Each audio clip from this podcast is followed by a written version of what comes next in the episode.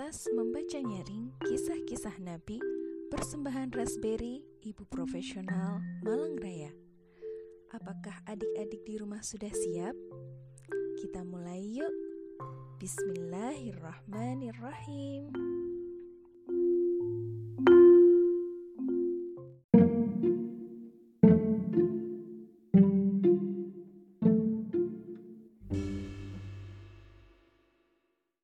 Assalamualaikum warahmatullahi wabarakatuh. Hai, halo, saya Kak Satya.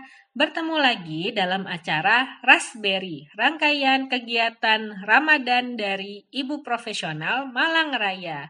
Hari ini kita akan menyajikan kisah Nabi Nuh alaihi salam. Kisah ini diambil dari buku yang berjudul Kisah Sahih Para Nabi dan Rasul berdasarkan kitab Ibnu Katsir. Penulis dan ilustratornya adalah Abu Nada. Yuk kita simak bersama-sama. Nabi Nuh adalah rasul pertama.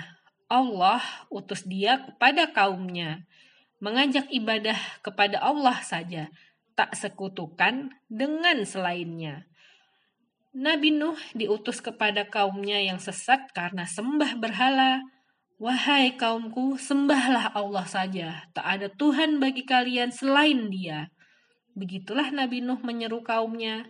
Sayang, mereka tak mau mendengarnya. Bahkan para pemuka kaum mencela dan menuduh Nabi Nuh sebagai pendusta. Dengan angkuh mereka menghina. Kamu hanyalah manusia biasa Pengikutmu orang yang hina dina. Mereka terlalu mudah percaya.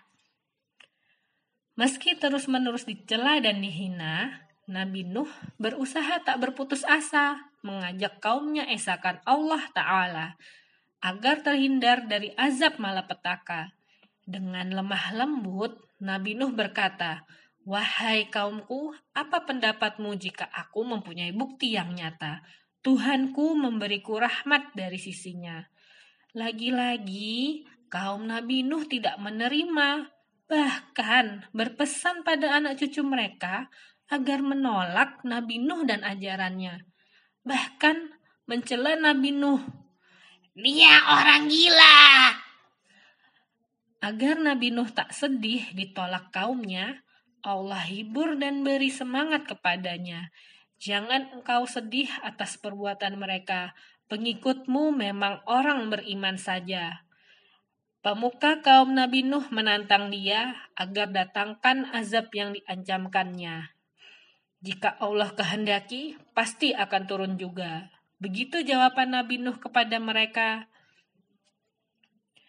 Ketika kaum Nabi Nuh semakin durhaka dan semakin keras permusuhan mereka, Nabi Nuh mohon pertolongan Allah Ta'ala agar memberi keputusan atas diri kaumnya. Maka Allah perintahkan kepada Rasulnya agar dia membuat sebuah perahu raksasa yang belum pernah dibuat oleh manusia. Cukup untuk mengangkut semua makhluk yang ada. Para ulama ahli tafsir berkata, tinggi perahu Nabi Nuh 30 hasta, Perahu itu memiliki tiga tingkat. Tiap tingkatnya tingginya 10 hasta. Masuk dalam perahu itu aneka satwa, berpasangan jenis jantan dan betina. Masuk pula Nabi Nuh dan keluarganya, kecuali mereka yang memilih durhaka. Lantai paling bawah menjadi tempat para satwa, lantai tengah dihuni Nabi Nuh dan pengikutnya, lantai atas untuk burung-burung dan semisalnya, Begitu Nabi Nuh membagi ruangan dalam kapalnya. Waktu turun azab dari Allah pun tiba. Hujan tumpah berhari-hari tanpa jeda. Mata air di bumi menyemburkan isinya. Allah perintahkan Nabi Nuh naik ke kapalnya. Banjir besar menyapu daratan tanpa sisa. Gelombang air bagai gunung-gunung tingginya. Saat itulah Nabi Nuh melihat seorang putranya berusaha menyelamatkan diri dari bencana. Nabi Nuh memanggil-manggil putranya, mengajak dia naik kapal bersama-sama. Tapi ajakan Nabi Nuh itu ditolak oleh putranya. Dia merasa mampu menyelamatkan dirinya. Tapi putra Nabi Nuh akhirnya binasa, ditelan banjir bersama kaum durhaka yang menolak ibadah pada Allah semata, lebih cinta berhala sesembahan mereka. Allah selamatkan Nabi Nuh dan pengikutnya. Wahai Nuh, turunlah dengan selamat sejahtera. Itulah rahmat dan nikmat Allah Azza wa Jalla, balasan bagi hamba yang tunduk patuh kepadanya. Tentang kaum Nabi Nuh, Allah berfirman dalam kitabnya, Sungguh, mereka orang yang paling zalim dan paling durhaka. Perbuatan syirik adalah dosa yang paling dibenci Allah Ta'ala. Pelakunya dijebloskan dalam neraka untuk selama-lamanya. Nabi Nuh berdakwah 950 tahun lamanya. Hanya sedikit orang yang mau mengikutinya.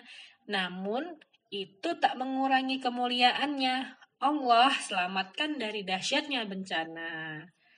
Nah, sekian kisah Nabi Nuh yang kakak bacakan. Terima kasih sudah menyimak. Sampai berjumpa lagi di kegiatan Raspberry. Wassalamualaikum warahmatullahi wabarakatuh.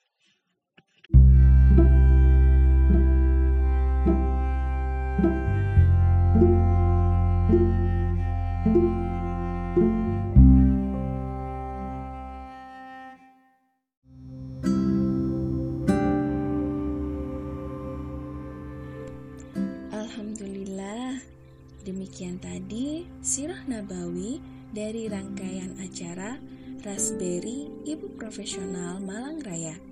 Semoga rangkaian acara Raspberry dapat menemani hari-hari adik-adik semua berkegiatan Ramadan dengan asik, berkah, dan ceria. Informasi lebih lanjut mengenai Raspberry dan kegiatan Ibu Profesional Malang Raya dapat disimak di akun resmi kami di Facebook dan Instagram at Ibu Profesional Malang Raya. Sampai jumpa di kegiatan Raspberry berikutnya ya. Terima kasih.